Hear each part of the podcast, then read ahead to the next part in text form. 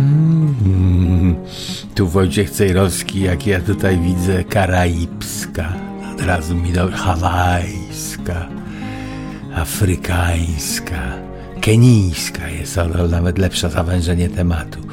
Balijska, angielska, te tam, pustynna, meksykańska, o, egzotyczna. Cejrowski, kom łamane przez herbata. Studio Dziki Zachód. Dzień dobry pani na osobno. Co ma być?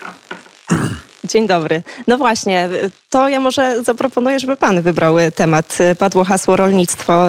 Ja mogę opowiedzieć, jak z perspektywy polskiego rolnictwa wyglądają problemy, co, co, co, o czym się mówi i co jest ważne, ale może być też dowolny inny temat. Proszę, ja jestem rolnikiem e, w połowie, bo mam gospodarstwo rolne. Kupiłem na dzień przed tym, jak e, PiS prowadził ustawę, e, która już by mi potem uniemożliwiła zakupienie gospodarstwa rolnego.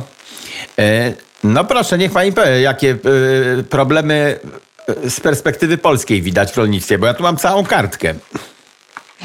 Ja nie mam kartki, ale mam e, tatę, który jest rolnikiem i gdzieś to jest to też bliskie mojemu sercu. O zawsze o tych problemach mówi się w moim domu e, rodzinnym, ale może nie z perspektywy mojego domu rodzinnego, a polskiego rolnictwa. No to oczywiście e, wcześniej to były kwestie bardzo wysokich cen nawozów. Te dopłaty oczywiście przyszły, ale z dużym opóźnieniem, więc poradzili sobie z nimi ci duzi rolnicy, którzy albo mieli zmagazynowany nawóz i nie musieli go kupować po takich kwotach horrendalnych, bo to były wzrosty kilkuset procentowe, Natomiast e, ci mali i średni rolnicy mają, e, no mają bardzo duże problemy, bo, bo już było po czasie, czyli te plony też już nie są takie, jak być. E, powinny. No i poza tym oczywiście kwestia zboża z Ukrainy. Polska próbuje uczestniczyć w, w wywozie, w eksporcie tego zboża w jakimś stopniu. Natomiast to jest tak, że ono teraz jest transportowane przez Polskę, gdzieś będzie zalegało u nas w magazynach. No i po prostu polski rolnik boi się, że nie będzie w stanie mm, e, e, znaleźć po prostu i sprzedać swojego zboża. Więc gdzieś jest tutaj mowa o tym, że pomoc to jedno, ale że to ukraińskie zboże no, może też niszczyć po prostu polskie rolnictwo. No, a ja słucham polityków, którzy są przy władzy i którzy chcą się dorwać do władzy. I słucham Jarosław Kaczyński w Grudziądzu. To z, z grubsza mój teren, chociaż Grudziądz już jest po gorszej stronie Wisły. Ha, ha, ha. A Kociewie jest po zachodniej. E, my mówimy, że Grudziądz jest po ruskiej stronie Wisły, ale bardzo piękny ceglany Grudziądz. I e, tam Kaczyński przemawiał do polskich rolników wspieranych przez rząd. Mówi, ile to wynegocjowali pieniędzy z Unii Europejskiej dla rolników. Rolnik powinien zarabiać z pola. E, moim zdaniem, od początku to mówiłem, zanim jeszcze weszliśmy do Unii, jak rolnik wyciąga rękę po dotację i musi jakieś papierki wypełniać i tak dalej, no to ta dotacja może nie przyjść na czas, to pani przed chwilą wspomniała o praktycznym problemie, że jak e, dotacja do nawozów przychodzi za późno, to on już tych nawozów nie kupi, ich nie wysypał, bo jest po czasie i w związku z tym po co mu ta dotacja. W momencie jak są dotacje, to rolnik się zaczyna oglądać na dotacje, a nie na to, za ile ma wyprodukować na ziemi. I ceny są też sztuczne.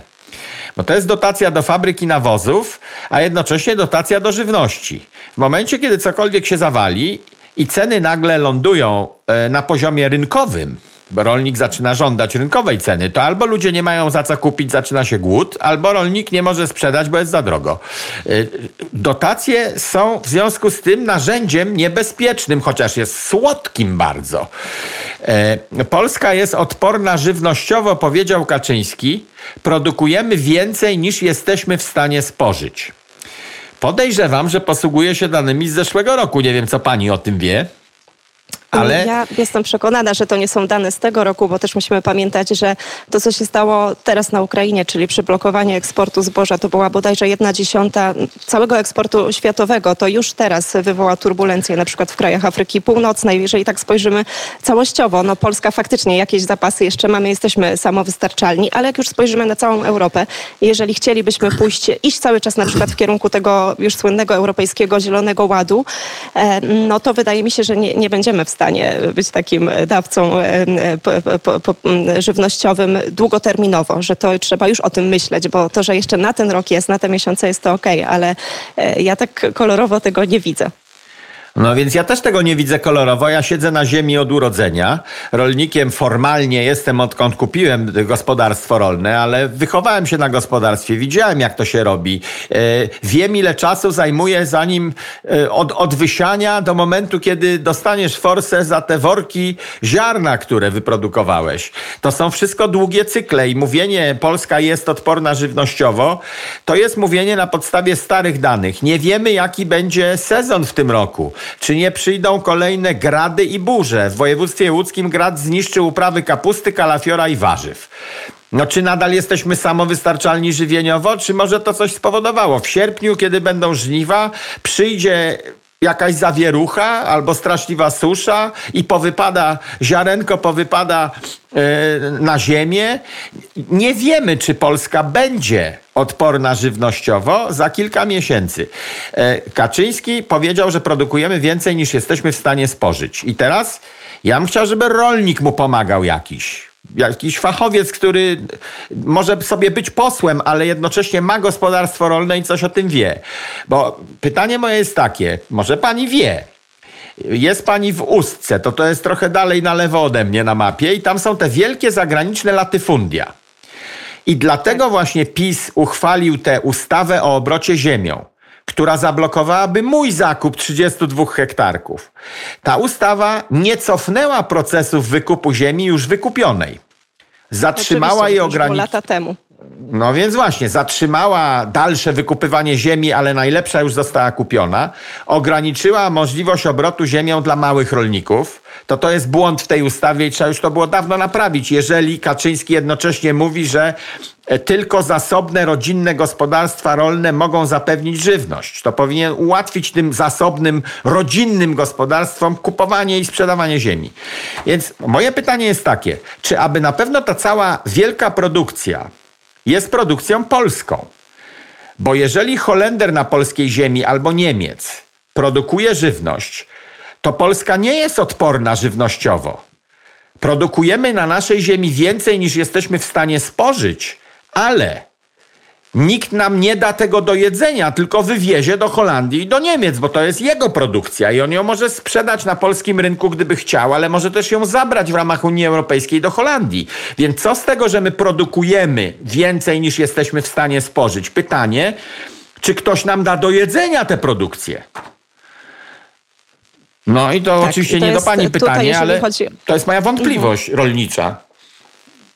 To i tak. I tutaj to podnoszą e, wszyscy rolnicy z, ze starszego pokolenia, którzy jeszcze pamiętają, e, tak jak nawet mój tato, czy zamykanie, likwidację PGR-ów, no i właśnie to wykupowanie ogromnych, e, tych takich tak naprawdę najlepszych ziem i w jednym kawałku one faktycznie wszystkie trafiały, jeżeli chodzi o tutaj o ziemię zachodnie, okolice zachodnie Pomorskiego, to trafiały właśnie albo do Holendrów, albo, do, albo w ręce niemieckie. Gdzieś tam był później jakiś taki proceder, że były wykupowane na te przysłowiowe słupy, ale nadal to tak funkcjonuje, że e, faktycznie te największe e, ziemie, czyli jeżeli to jest tysiąc hektarów czy dwa tysiące hektarów, no to są e, w posiadaniu no, kapitału zagranicznego, tak to trzeba wprost powiedzieć. No i kapitał zagraniczny decyzją prezesa Holendra decyduje, co ze zbiorami, gdzie je posłać. ponieważ PiS jest przy władzy, no to wszystkie pretensje tego typu należy kierować do PiSu. Jesteśmy też po ustawie ziemskiej zrobionej przez PiS i po wypowiedzi, że tylko zasobne rodzinne gospodarstwa i tak dalej. No to w związku z tym do kogo mam zgłosić pretensje? Zgłaszam do urzędującej władzy. I nie dlatego, że jestem y, zatwardziałym wrogiem tej władzy, tylko tak mi z logiki wynika. E, to prawda, e, prezesie Jarosławie Kaczyński, że tylko zasobne gospodarstwa rodzinne mogą zapewnić żywność, dla Polski i Polaków, nie uplątane w jakieś ogromne dotacje holendersko-niemieckie i wywóz zagraniczny. To prawda, co prezes powiedział, ale jednocześnie PiS miał bardzo dużo czasu, by usunąć z polskiej ziemi te wielkie holenderskie firmy lub im zakazać wywozu za granicę, żeby to lądowało na polskim rynku. Może by się okazało nagle, że jesteśmy w czymś potentatami, bo zaczniemy robić y, soczki albo marynaty, albo inne rzeczy. PiS miał całą masę czasu, żeby nas zabezpieczyć przed efektem wojny na Ukrainie. I co? Tutaj I jajco, myślę, że to- sam sobie odpowiem. Prowadzę sklep i sprzedaję najlepszą yerbę w kraju. Inni może mają tańszą, może mają inną. Moja jest najlepsza. I co? I jajco. No jest najlepsza po prostu i sam ją piję. Cejrowski.com łamane przez sklep. No właśnie, to jest e, jeszcze szerszy problem, bo jeżeli chodzi o tą wojnę na Ukrainie, to nie tylko kwestie związane z rolnictwem czy z gospodarką, ale wydaje mi się, że to jest takie przespanie. Jeżeli chodzi o politykę, to tutaj z perspektywy Unii Europejskiej wielu lat. Pan wspomniał na początku rozmowy o tym, że e, e, Amerykanie są zdziwieni, tak? dlaczego konkretnie em, teraz mają pomagać, wysyłać pieniądze, sprzęt, że to nie jest ich wojna i oczywiście z perspektywy e, amerykańskiej no jest to zrozumiałe. Z perspektywy natomiast już e, polskiej, ale nawet tutaj Unii Europejskiej jest już zrozumiane mniej, no bo Rosja taką, a nie inną politykę prowadziła od lat. To już nie tylko e, Czeczenia, e, może to jest zły przykład, ale Gruzja em, to na pewno, a tak, miałam takie wrażenie, że wszyscy obudzili się nagle zszokowani, że Putin prowadzi pewną imperialną politykę i na własnych zasadach, jakby nigdy wcześniej czegoś takiego nie było. No bo y, demokracja ma swoje wady. E, trzeba obiecywać. Czasem to są gruszki na wierzbie, a czasem po prostu słodkie rzeczy prawdziwe. Nie na wierzbie, tylko na prawdziwej gruszy, żeby wygrać kolejną kadencję. Kadencje są krótkie, bo są tam powiedzmy czteroletnie albo pięcioletnie. I politycy skupiają całą swoją uwagę na obiecywaniu rzeczy słodkich, natomiast rzeczy kwaśne zamiakrają pod dywan bo na nich jest bardzo trudno wygrać wybory. Na kwaśnych jabłkach. Na powiedzeniu, że e, jak ja dojdę do władzy, to będę musiał pomyśleć o czymś takim, co spowoduje, że e, producenci polskich jabłek przestaną eksportować do Rosji. Bo jesteśmy tak uzależnieni od Rosji, że jak e, Rosja zamknie granice dla polskich jabłek, to one gniją w kontenerach i potem już nie ma czego eksportować, a Putin się z nas śmieje. W związku z tym, jak ja obejmę władzę, to zlikwiduję eksport jabłek, zaczniemy eksportować je w różne miejsca świata. To są kwaśne informacje i politycy mogą zamiatać pod dywan. Te, bo polityk, który wyjdzie i powie przed wojną na Ukrainie, to do czego pani pije trochę, że jesteśmy straszliwie uzależnieni od Rosji. E, I w związku z tym trzeba porwać kontakty. Dostaje kontrę natychmiast, na przykład od Tuska, który mówi, że e, ropa jest taka sama z, Arabii Saudyjskiej i z Rosji i nie powinniśmy wykluczać rosyjskich firm z naszego handlu i tak dalej. Powinniśmy handlować ze wszystkimi. To są słodkie obietnice. Dużo przyjemniej się słucha czegoś takiego, business as usual, niż kwaśnych opowieści o tym, że idzie jakieś straszliwe zagrożenie, bo już roz, rozwalił zbrodniczo Czeczenię, potem się pocha, poła, połapił na, na Gruzję, bo przez Gruzję miały iść rurociągi, przypomnę, gdzieś tam z Kazachstanów i innych Azerbejdżanów, czy z czegoś takiego. I dlatego tę Gruzję zaatakował, żeby zatrzymać projekty ominięcia jego ropy i gazu. No i potem Ukraina. No, opowiadanie o tym, że za chwilę będzie wojna na Ukrainie, nie wygrywa wyborów. I w związku z tym w demokracji politycy nie, nie myślą perspektywicznie i nie opowiadają takich historii, bo przegram wybory, to co mi z tego, że wszystkim powiedziałem prawdę. Tak to widzę. Tak. To może piosenkę Nie- pani puszczę.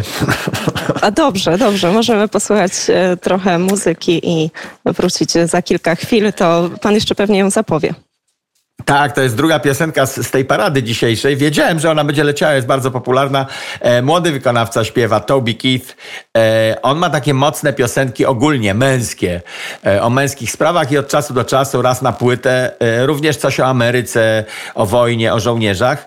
I spostrzeżenia mam takie z Ameryki, które pasują do Polski. Obserwuję w Polsce, że jest nikłe zainteresowanie e, ofertami PiSu, e, żeby wstępować do armii. W porównaniu z tym, jak ta obietnica na kartce papieru wygląda, to zainteresowanie jest nikłe. W Ameryce jest ten sam problem, że jest e, spadające zainteresowanie zaangażowaniem się w armię. No, z powodu tego, w jaki sposób Biden zamknął Afganistan, że zostawił tam polski, e, swoich żołnierzy e, i sojuszników, z powodu tego, jak wojna w Iraku wygląda, z powodu tej Ukrainy teraz. Ludzie przestają iść do wojska w Ameryce, ale to się bierze jeszcze z czegoś. Jeżeli masz się bić i ewentualnie ginąć za swój kraj, to musisz go kochać. Ojczyzna musi być ukochaną rzeczą. I Amerykanie obserwują poniżanie Ameryki. Obama to robił, demokraci to robią, że Ameryka ufundowana na niewolnictwie. Nie skupiamy uwagi na tym, że ale była pierwszym krajem, który to naprawił u siebie. Były setki krajów, które miały niewolników. Ameryka to naprawiła w sposób wzorcowy i dała prawa tym ludziom i nadrobiła tę zaległość. Więc jest cały czas piętnowanie Ameryki, że jest okropna, że jest imperialistą, że jest niedobra. Jak to się odbywa wewnątrz Ameryki, ludzie przestają kochać Amerykę, przestają kochać flagę i sobie myślą, jak to jest taki parszywy kraj, to po co ja będę szedł do wojska, ryzykował życie za ten parszywy kraj, który mi wszyscy mówią, że jest parszywy. W Polsce PO robi to samo w tej chwili. Na rynku zagranicznym. Zamiast chwalić Polskę i dobra, no są jakieś kłopoty, mamy sprzeczki wewnętrzne z PiSem i tak dalej, ale Polska jest wartością, Polska jest cudowna. To oni występują w Unii Europejskiej i poniżają Polskę, mówią, że jest okropna, dyktatura, ludzie są głupi i tak dalej, i trzeba oddać władzę całą do Brukseli. No to jeżeli nie, nie mamy możliwości kochać Polski, bo nam się ją przedstawia jako karykaturę, to nie ma powołań do armii. I o tym też jest ta piosenka. W przerwie powiem coś na boku. Mój dziadek sprowadzał kakao z Peru do swojego sklepu kolonialnego przed wojną. I ja robię to samo teraz. Prawdziwe kostki, bryłki, pasta pachnące, prawdziwe, bez żadnych dodatków, kakao z Peru. Cejrowski.com, łamane przez sklep. I pachnie. Studio Dziki Zachód. Niech mi pani powie, co Wracamy. pani lubi i o tym będziemy gadali. Możemy jeszcze, myślę, że to nie będzie tak ciekawe dla słuchaczy Radia Wnet, ale możemy jeszcze porozmawiać e, przez moment o tej armii, zarówno o, o, o Stanach Zjednoczonych. Ja miałam taką refleksję dotyczącą Polski, tego jak, jak to wyglądałoby w Polsce, no bo każdy tutaj z racji tego, że jesteśmy tak blisko, gdzieś z tyłu głowy ma to, że no, jesteśmy na tej pierwszej linii frontu też e, zaraz za Ukrainą. E, No i taka moja pierwsza refleksja, nawet rozmawiałam z ludźmi z mojego pokolenia, pytałam się swoich znajomych, kuzynów, mojego brata, jak, jak oni by postąpili, jeżeli by się, okazało, że ten konflikt by wyeskalował, że po prostu tutaj mielibyśmy mm, wojnę. Bardzo różne były te opinie. Część mówiła, żeby została. W dużej mierze większość osób mówiła, że jednak chyba by wyjechała. Ale tak sobie myślę, że Ukraina pokazała jednak, że to, co jest na poziomie deklaratywnym, często zupełnie może być inaczej y, odbierane, kiedy już ktoś wchodzi do twojego domu, kiedy ktoś e, tak naprawdę napada na twoją córkę albo na twoją siostrę i to zupełnie zmienia e, postrzeganie tego konfliktu. No bo o Ukrainie w Polsce mówiło się zazwyczaj tak, że to jest kraj bardzo skonfliktowany, skorumpowany, e, prawda, nawet taki podzielony, że część Ukraińców No jest. e, jest prorosyjska, a to no jest, pewno w jakiejś mierze tak, ale z drugiej strony, i tak jest, e, to, to, to fakt, ale z drugiej strony jest też tak, że no już teraz nie można Ukrainie powiedzieć, że to jest e, państwo niepatriotyczne, czy nie, nieprzywiązane do, e, że to są ludzie nieprzywiązani do swojej ojczyzny, no ten obraz się zmienił z perspektywy czterech miesięcy. Za mało wiem, żeby akurat to skomentować, że, że walczą dzielnie z ruskimi, to widać, natomiast no, to jest kraj przepołowiony, tam jest y, część terytoriów rosyjskich, gdzie się po rusku gada i mieszkają Rosjanie y, i na to miał pierwszą chrapkę Putin, plus Krym. Krym, gdzie i, Stalin miał dacze swoje, inni tacy, no Krym musi być w Rosji, tak uważa Rosja.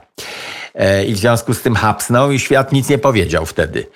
E, Odbywały się potem zawody sportowe różne, nic nie powiedział. Natomiast y, w jaki sposób Ukraińcy walczą i o co, nie wiem tego. E, Pamiętajmy dla ostrożności, że mamy cały czas informacje tylko z dwóch źródeł. E, I oba źródła są sobie przeciwne i budują własną propagandę. Nie mamy żadnego arbitra, który by tam pojechał i sprawdził. Więc ja po prostu zwyczajnie nie wiem, co mają w sercu ci Ukraińcy, którzy dzielnie strzelają w ruski sprzęt i mają sukcesy wojskowe. Nie wiem, czy oni za Ukrainę, czy za rodzinę, czy za co, czy w desperacji. Nie wiem tego wszystkiego, więc się nie wypowiem. E, kiwając głową na przykład do tego, co pani powiedziała przed chwilą.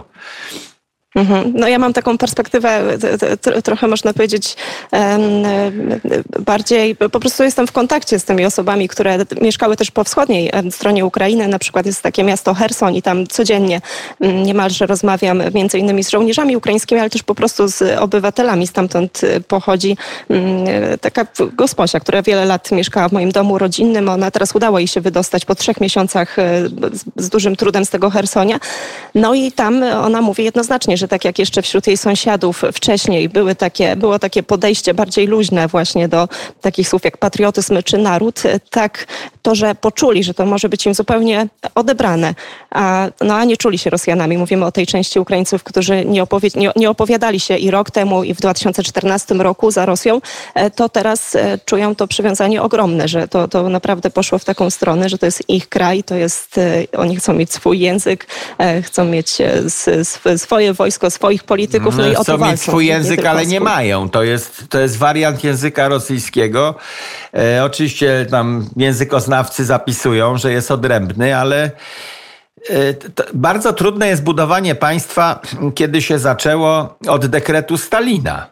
Więc oni mają podgórkę. Ja nie mówię tego złośliwie, tylko po prostu mają podgórkę, bo y, znienawidzony Józef Stalin, który zarządził głód na Ukrainie, jednocześnie y, zarządza to jeszcze pomysł Lenina, że zrobimy Republikę Ukraińską, osobne państwo i stworzymy naród. Do tej pory było różnie, stworzymy wam naród.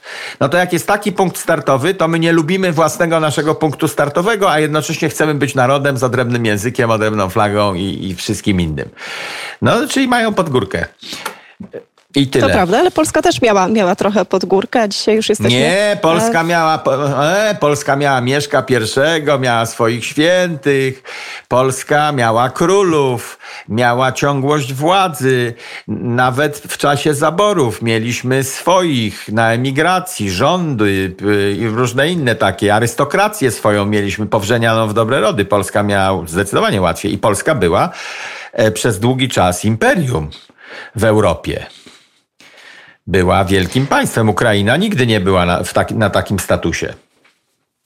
No nie była, ale z drugiej, patrząc od drugiej strony, to może jest też e, taki dobry moment i taka szansa, e, żeby teraz e, ten nowy ład, który się tworzy, wykorzystać i na korzyść Polski, jak pan wspomniał o takim, nie, nie ma takiego myślenia jeszcze niestety u naszych polityków jako o Polsce, która nie wiem, mogłaby być właśnie takim, taką pewną siłą tutaj w Europie Środkowo-Wschodniej, ale być może to jest też taka, taka szansa i warto ją wykorzystać i tym bardziej warto pomóc teraz e, Ukrainie, jeżeli jest e, nastawiona i faktycznie tak e, bardzo się broni i tak walczy, to żeby zupełnie tutaj ten ład zmienić, żebyśmy my za pięć lat nie mieli wojsk rosyjskich u siebie.